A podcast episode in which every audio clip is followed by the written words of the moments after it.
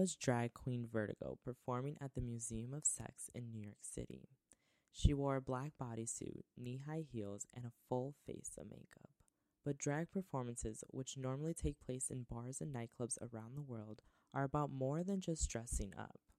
I asked a practicing drag queen, a retired drag artist, and a drag historian how they would define drag. Drag, and I, I define drag as a theatrical event that explores gender. I would probably say that drag is a artistic form of expression through impersonation and performance, um, idolizing a certain concept or idea or emotion, and um, conveying that through some kind of physical form so that way others can appreciate it and see it. You know, drag to me is gender in a performative way, but like pushed to an extreme. You know what I mean? And not necessarily that the gender is extreme, but simply that the perf- like performing of that is extreme. Drag is an art form that is personal to each individual artist. From the early Shakespearean days to now, drag artists have garnered legitimacy in their work both on a national and international scale. The origins of drag culture has its roots in the theater, when in the 17th century, Shakespeare's plays premiered at a time where only men were allowed to participate in the productions. In the case of a female role, male actors would have to cross dress as women to carry out the scene.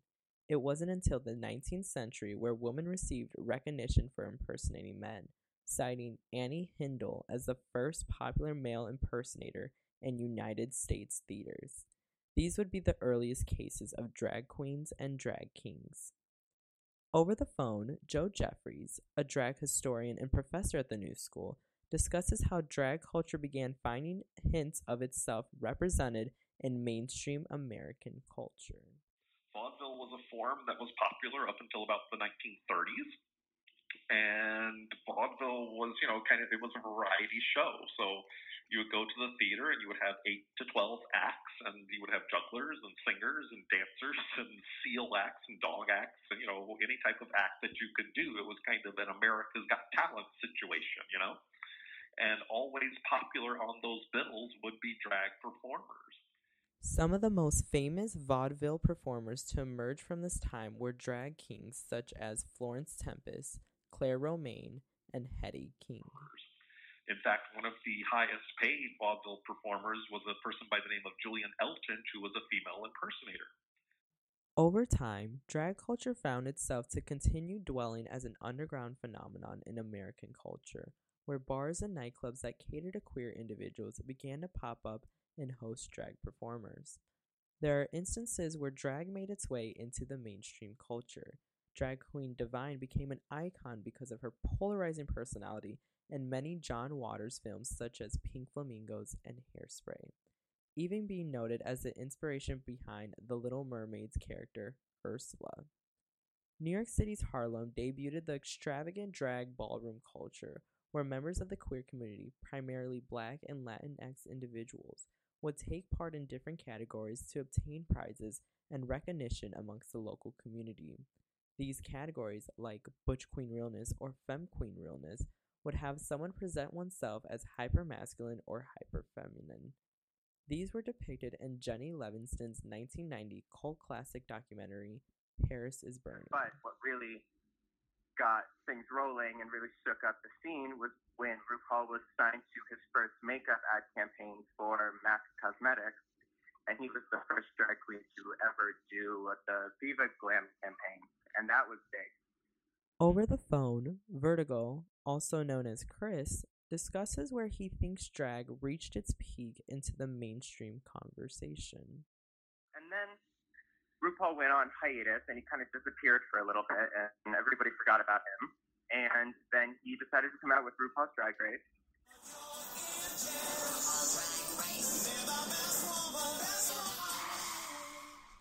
RuPaul's Drag Race is an American reality competition television series hosted by one of the most famous drag queens today, RuPaul Andre Charles. The show documents drag queen contestants competing against each other through a series of challenges each episode to obtain a cash prize of $100,000 and the title of America's Next Drag Superstar.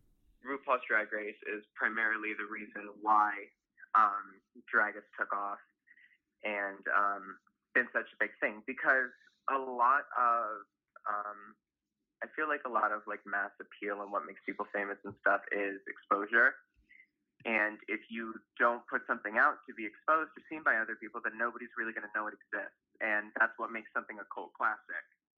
Being exposed to a wider audience on RuPaul's Drag Race has granted over 120 queens more opportunities than they had before. Mixed with the ability to brand themselves and connect with their audiences online, only creates more avenues of accessibility. Now we see drag queens in everything from television to H&M ad campaigns to these um, globally recognized superstars that are, you know, have the ability to go on tour and have this ridiculous fan base, which I think is such an interesting concept. And branding and marketing themselves makes it um, easily approachable for a younger crowd. And the younger crowd is what's going to shape society and this generation as they grow and evolve. So if that's brought to them and normalized, then it's going to be something that appeals to them and something that'll probably stick around like a social trend.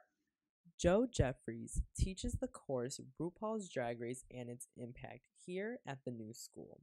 The course studies a range of issues that impact the show and the contestants, such as race and ethnicity, body image, and even down to linguism and how that affects non native English speaking drag queens' performance on the show and perception from the audience. This show, and, and it looks at, you know, how the show is telling people what is acceptable drag, what is not acceptable drag, what you are rewarded for on the show, what you are not rewarded for on the show. And the show is set up and produced in a way that may exclude other types of drag performers from ever being accepted onto the show. show. And this may or may not be uh, reflective of drag communities out there in other places and in other venues, but for the show, the show is you know creating this this interest and this knowledge and this uh, perception of what drag performance is, although it's a very specific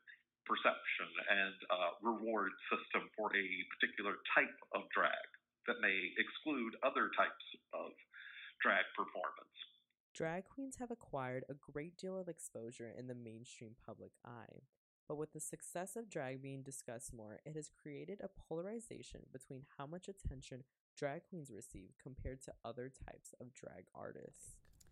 Yeah, I honestly I think that uh, female-bodied drag queens or female-identifying drag queens are pushed out of the picture, and that's been talked about a little bit on Drag Race, but also drag kings haven't had their moment yet, and that like even when I don't know it, it still feels like a, a joke point to me Elliot Sandbach, a retired drag artist by the name of Urban Milky, discusses how even in the realm of the show, more visibility is needed. Um, but drag, like Drag Race, also feels so much less experimental, and I feel like a lot of lesser known local queens here and in general are very experimental and are pushing boundaries that Drag Race isn't ready to or will not push. In terms of where the future of drag culture will go, that is up to interpretation.